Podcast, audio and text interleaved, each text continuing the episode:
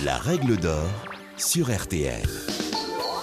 Bonjour, c'est Julien Courbet. Retrouvez désormais chaque semaine l'inimitable règle d'or en podcast avec les avocats, les mêmes qui interviennent chaque jour dans Ça peut vous arriver sur RTL et M6. Que faire? Que dit la loi? Quel recours? Nos ténors du barreau répondent ici aux questions que vous vous posez. Ce licenciement, finalement, je le prends comme un nouveau départ. C'est enfin l'occasion de me reconvertir, projet que je caressais depuis quelque temps déjà. Oui, mais voilà. Puis-je encore prétendre à mes droits à la formation maintenant que je suis sans emploi? Maître Anne-Claire Moser vous dit tout. Aujourd'hui, nous allons parler de la formation des salariés et de ses conséquences sur le contrat de travail. Il faut d'abord poser le principe. Le principe, il était dicté par l'article L 6321 1 du Code du travail et il indique que l'employeur a l'obligation d'assurer l'adaptation des salariés à leur poste de travail et à maintenir leur capacité à occuper un emploi, compte tenu notamment de l'évolution des emplois, des technologies et de l'organisation de l'entreprise. C'est donc sur l'employeur que pèse la charge de la preuve de la formation qu'il a donnée à son salarié. Et là-dessus, la jurisprudence ne s'y trompe pas. Cette preuve, elle est stricte et l'employeur doit s'y soumettre. Il ne lui suffit donc pas d'affirmer que son salarié a bénéficié d'une formation pour avoir rempli son obligation. Il lui faut prouver par A plus B, autrement dit, produire des justificatifs pour montrer qu'effectivement, ce n'était pas juste un vain mot, ce n'était pas pour prouver eh bien, qu'il a bel et bien formé. C'est ce que l'on apprend notamment d'un arrêt de la Cour d'appel de Douai du 28 février 2019 un principe de formation qui pèse sur l'employeur qui est donc parfaitement clair, un principe et une obligation. Mais alors, on va se poser la question de savoir si, d'aventure, l'inobservation par l'employeur de son obligation de formation va forcément donner droit à des dommages et intérêts, puisque c'est ça la sanction. Un employeur qui ne forme pas son salarié s'expose à des dommages et intérêts.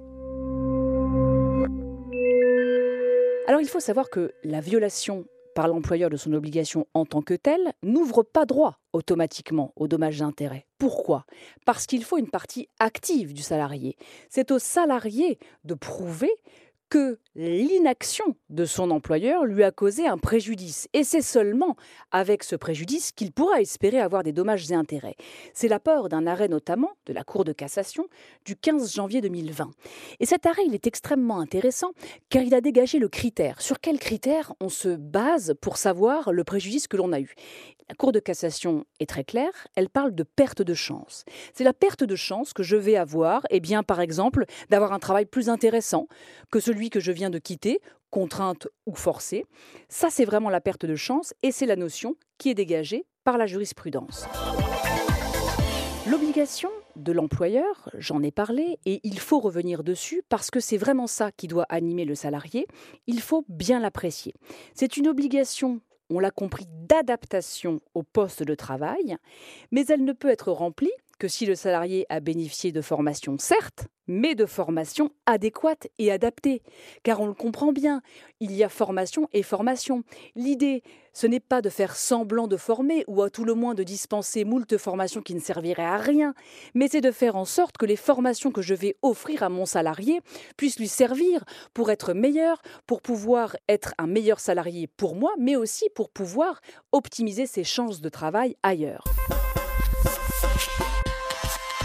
C'est ce qu'a dit là encore la Cour de cassation, parce que le droit du travail, c'est un droit vivant, et c'est par les arrêts de la jurisprudence que l'on apprend comment se font les choses. Et dans un arrêt du 15 janvier 2001, la Cour de cassation a considéré que l'employeur avait certes formé son salarié, mais que néanmoins, les formations qui lui avaient été dispensées eh n'étaient pas adaptées ni adéquates à son poste, de fait que lorsque cette personne a quitté son emploi, eh il y avait une perte de chance pour lui sur le marché du travail parce qu'il n'était pas, en dépit d'un CV, conforme à ce qu'un nouvel employeur pouvait attendre. A contrario, dans un autre arrêt un peu plus ancien du 6 mars 2019, la Cour de cassation, là encore, a repris la liste des formations qui avaient été dispensées par l'employeur pour considérer qu'effectivement, elle correspondait bien au poste du salarié, qu'elle lui avait permis de s'améliorer sur son poste, mais de s'améliorer plus globalement, et que de ce fait, eh l'employeur avait satisfait à son obligation de formation. On voit bien que ça joue sur les capacités professionnelles. Et je dois notamment faire un arrêt sur un point qui est important qui concerne le licenciement pour insuffisance professionnelle. On entend par licenciement pour insuffisance professionnelle, comme son nom l'indique, c'est un motif non disciplinaire. Il s'agit d'un salarié dont on va estimer eh qu'il ne fait plus correctement son travail, non pas parce qu'il le fait exprès, mais parce qu'il ne le fait pas bien, tout simplement. La question qui va se poser, c'est de savoir si moi, en tant qu'employeur, j'ai mis entre les mains de mon salarié toutes les cartes nécessaires pour faire correctement son travail. Et là encore, la jurisprudence, elle est très claire, elle revient à l'article que je vous ai cité tout à l'heure, qui est l'article de base L6321-1 du Code du travail.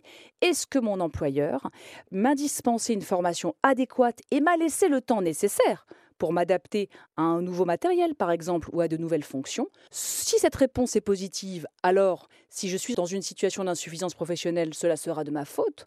En revanche, s'il est constaté que la formation qui m'a été dispensée ou le temps qui m'a été laissé pour bien faire n'est pas suffisant, eh bien mon licenciement pour insuffisance professionnelle sera invalidé. C'est extrêmement important parce que cela protège le salarié et cela protège aussi des velléités que peuvent avoir certains employeurs pas forcément vertueux de se débarrasser à bon compte d'un collaborateur.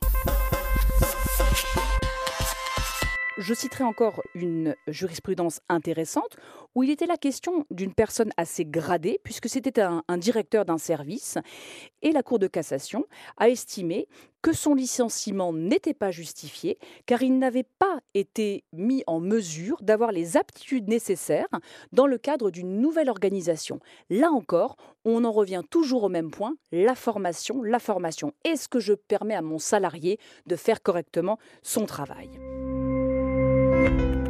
C'est vrai aujourd'hui et ce sera encore plus vrai demain. La formation, c'est quelque chose de capital, d'abord pour s'élever, mais ensuite pour nous permettre eh bien, d'être toujours, entre guillemets, à la page et de nous permettre, si d'aventure nous devions quitter notre travail, de pouvoir nous faire valoir chez un autre employeur. Vous venez d'écouter le podcast des règles d'or de l'émission Ça peut vous arriver. Retrouvez tous les épisodes de ce podcast sur l'application RTL, sur rtl.fr et sur vos plateformes favorites.